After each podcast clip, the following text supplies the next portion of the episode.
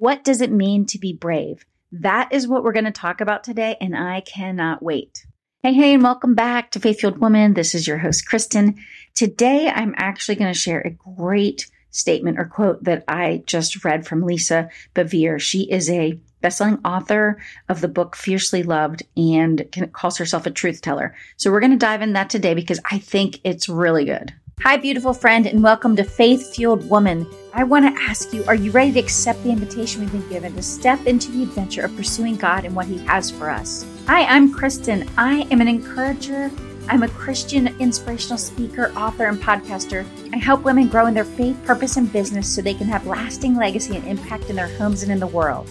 If you want to partner with God to design your life to be less hurried, less stressed, be more excited, and feel alive in your purpose and commitment to God, and your family, this is the podcasting community for you. Your favorite beverage, your prayer journal, and your pen, and let's be encouraged. Okay, so let's talk about being brave, or what does that mean? And so uh, I follow Lisa Bevere on Instagram. And like I said, she's an author, she's a well known Christian speaker. And today she shared something that really sort of hit me. Here's what she said Brave is not something you feel, Brave is something you do.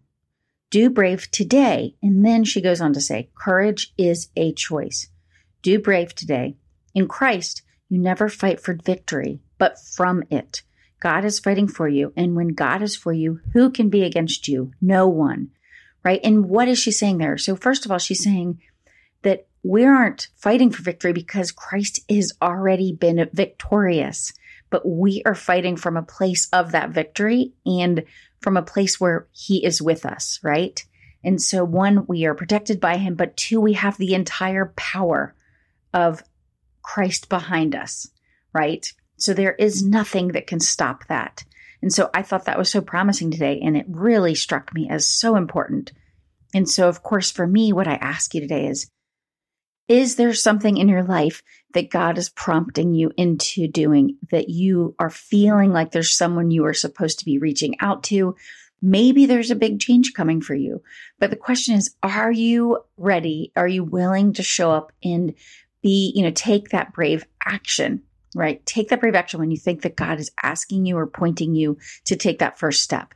And so that is what I would encourage you today is are you doing something, right? Brave is in the action, the actin in actually a podcast interview that I'm going to be posting soon, we talk about um, we talked about this. Confidence comes after the doing. The clarity comes after the doing or after the action.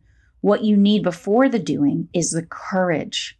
You need the courage to act, to step into right a change or into this new thing. And the scripture today that kind of stood out for, to me for this is from Ephesians 6:10, which says, Finally, be strong in the Lord and in the strength of his might. Right? And then I'll also share Luke 137, which says, For nothing will be impossible with God.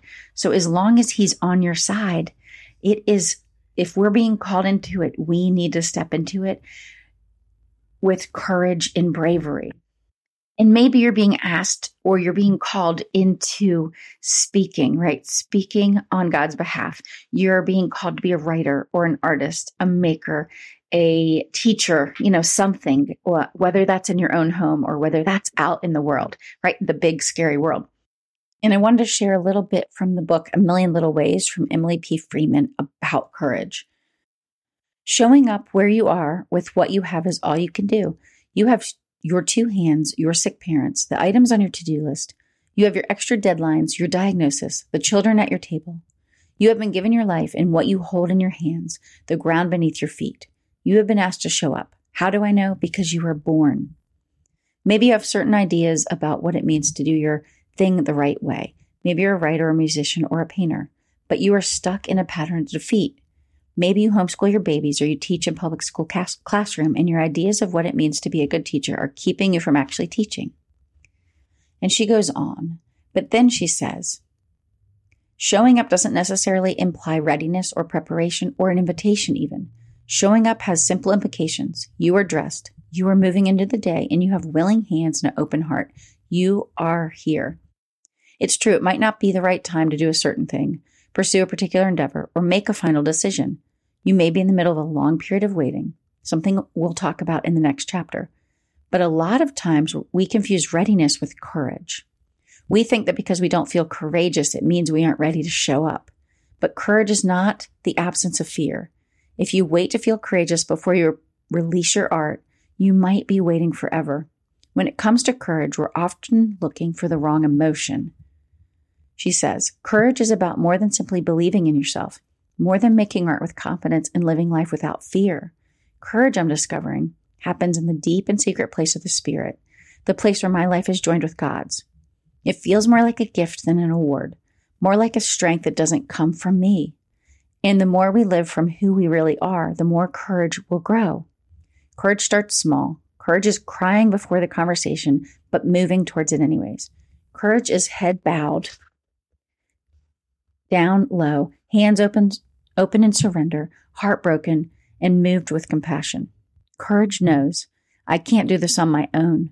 Courage turns to Christ, washes feet, steps out on top of the water. Courage comes back up after she sinks, brushes off knees after she falls. We cannot wait until we feel courageous to make art or live art. We make art and leave, live art even as we wait for the courage to come. Courage bleeds neediness. Courage sees hope in dark places. Courage leans heavy on Jesus and moves in the middle of fear. And I just think, wow, that's so good. And while she's speaking of art, and by that I mean anything we do in the world, right? That we create or co create with God, that we put forth. We're also just talking about the things we're being called into. And I think, you know, her words are very freeing and empowering, and it's such a great perspective. And so for you, that is really the question, you know, and one exercise is, is you know, write down what are the things you are afraid of or that you don't feel like you're brave enough, enough to step into, you're being called into. Write them down, reflect on them, talk to a close confidant, you know, pray about them and see what is some or what is a little first step or next step you can take to show up in faith, to show up in courage and be brave and take that act or action. And I think you will see so much more come from it. And you will realize the more that we take these small steps in courage, the more we will have more of it to do even bigger things. So that's it for today. I hope you have a beautiful week, and I will see you back here in a couple days. Thanks again for listening. And if you would like to be encouraged and lifted up, I have a seven day encouragement challenge. If you'd like to sign up, go to faithfueledwoman.com and just enter your email address, and you will be sent seven days of Christian encouragement and inspiration to your inbox. Thanks again for listening to Faith Fueled Woman. If you enjoyed the show, we would love it if you would share it with a friend and if you would leave us a rating and review on Apple Podcasts because it helps us get discovered by more people to spread more hope in the world. Thanks again for listening in.